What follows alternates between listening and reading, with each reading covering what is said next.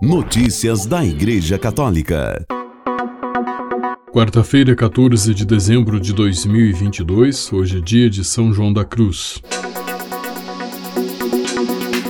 Morreu na noite desta segunda-feira, 12 de dezembro, dia de Nossa Senhora de Guadalupe, o fundador da comunidade Canção Nova, Monsenhor Jonas Abib. Ele estava em sua casa, na sede da comunidade em Cachoeira Paulista, São Paulo. Segundo a Canção Nova, a causa da morte foi insuficiência respiratória por broncoaspiração e disfagia motora. Desde maio do ano passado, Monsenhor Abib fazia tratamento quimioterápico de um mieloma múltiplo. Em novembro deste ano, foi internado por causa de pneumonias recorrentes e teve alta hospitalar no dia 8 de dezembro, solenidade da Imaculada Conceição, no mesmo dia em que completou 58 anos de sacerdócio. O velório de Monsenhor Jonas Abib teve início na manhã de ontem e segue até amanhã, dia 15 de dezembro, na sede da Canção Nova em Cachoeira Paulista, São Paulo. Notícias da Igreja Católica.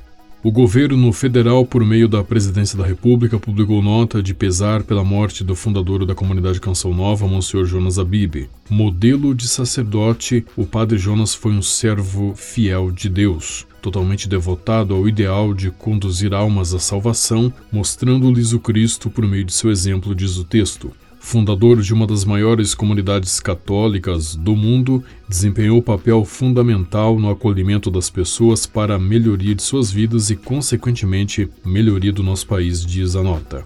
O presidente da República, Jair Bolsonaro, roga a Deus que o receba em seus braços e dê força, fé e perseverança a toda a família Canção Nova para superar esse difícil momento e continuar cumprindo a missão abraçada pelo Monsenhor Jonas Zabib, concluiu a nota. Jair Bolsonaro esteve na sede da comunidade Canção Nova em novembro de 2018 após ser eleito presidente. Ele participou de um momento de oração no Santuário do Pai das Misericórdias, junto com Monsenhor Jonas Abib e outros membros da comunidade. Além da presidência, outras autoridades do Brasil manifestaram pesar pela morte do Monsenhor Abib.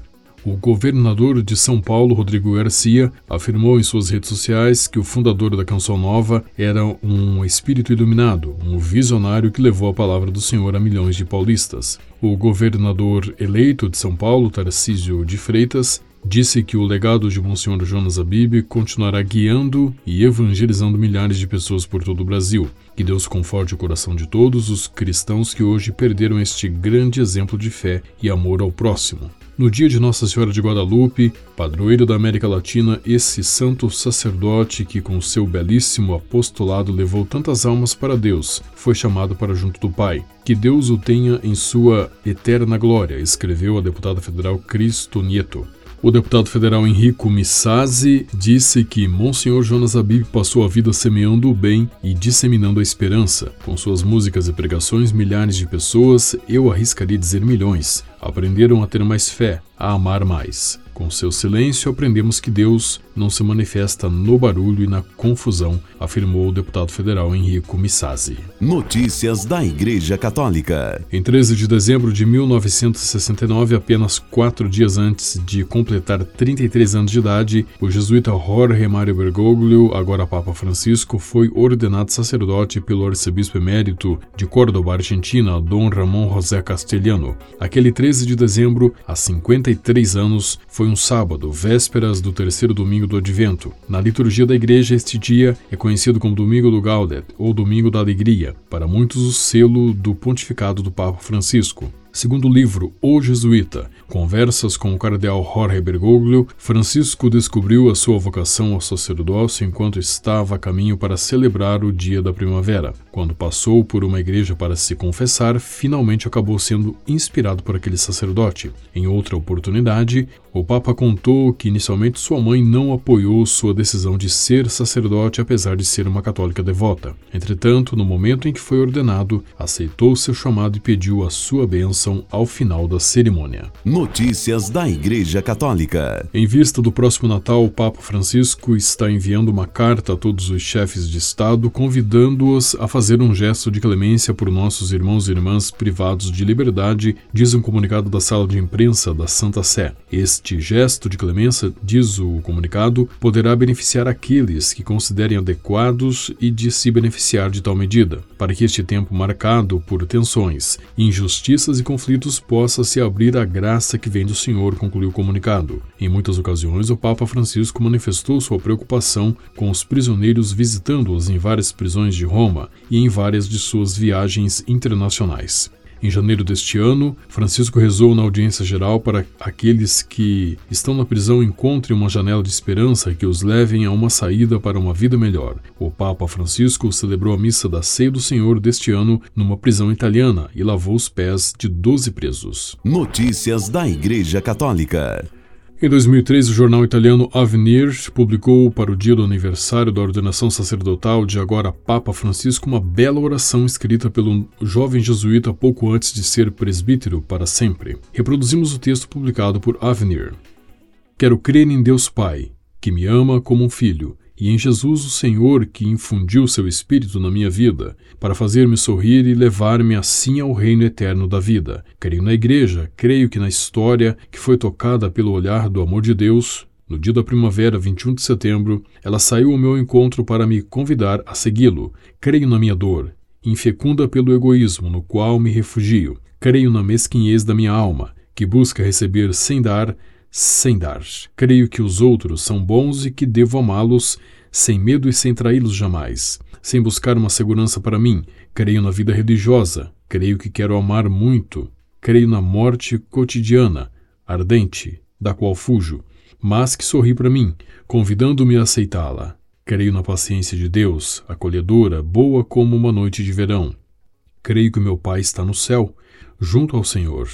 Creio que o padre Duarte também está lá, intercedendo pelo meu sacerdócio. Creio em Maria, minha mãe, que me ama e nunca me deixará sozinho. E espero a surpresa de cada dia, em que se manifestará o amor, a força, a traição e o pecado, que me acompanharão até o encontro definitivo com esse rosto maravilhoso que não sei como é, do qual fujo continuamente, mas que quero conhecer e amar.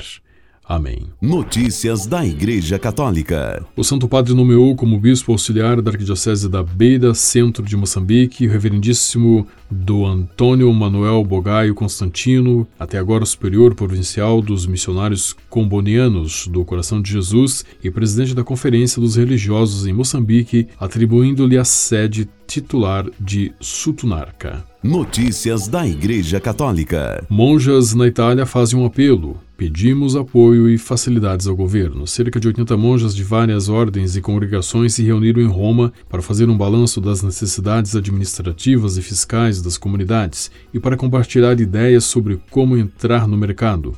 Irmã Chiara Latini disse: Nós rezamos sim, mas como todos nós, temos necessidades e trabalhamos para ganhar dinheiro. O apelo ao governo italiano e à igreja precisamos de ajuda.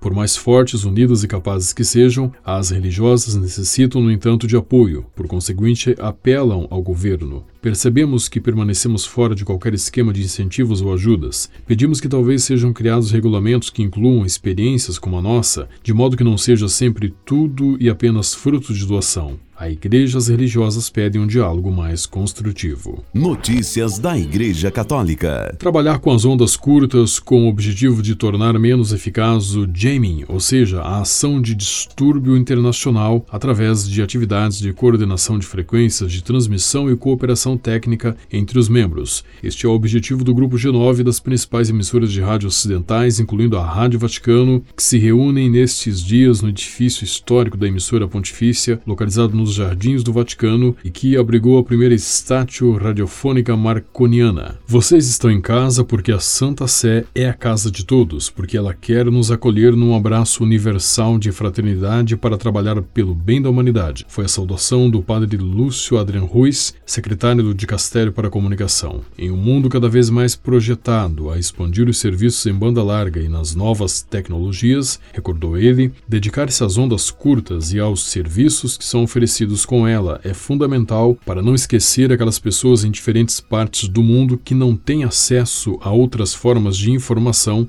e conexão do que com estas tecnologias. Para nós que somos essencialmente missionários, a onda curta é um meio precioso porque nos permite alcançar os confins da Terra com uma mensagem de ternura, misericórdia, paz e esperança. O Grupo G9 nasceu no início dos anos 60 e é composto, além da Rádio Vaticano, pela Rádio Adventista Mundial, de propriedade da Igreja Adventista Cristã do Sétimo Dia, Encompass, os alemães da Deutsche Welle e da Media Broadcast, os estadunidenses da Comissão Federal de Comunicações e da Agência de Mídia Global dos Estados Unidos, a francesa de Télédiffusion de France, que transmite a partir de Antananarivo, em Madagascar. As reuniões são organizadas de forma rotativa por todos os membros. A próxima reunião será realizada em Washington em junho de 2023 e será sediada pela Agência de Mídia Global dos Estados Unidos. Com a colaboração das agências ACI e Vatican Media, você ouviu o Boletim de Notícias Católicas que volta amanhã. Notícias da Igreja Católica.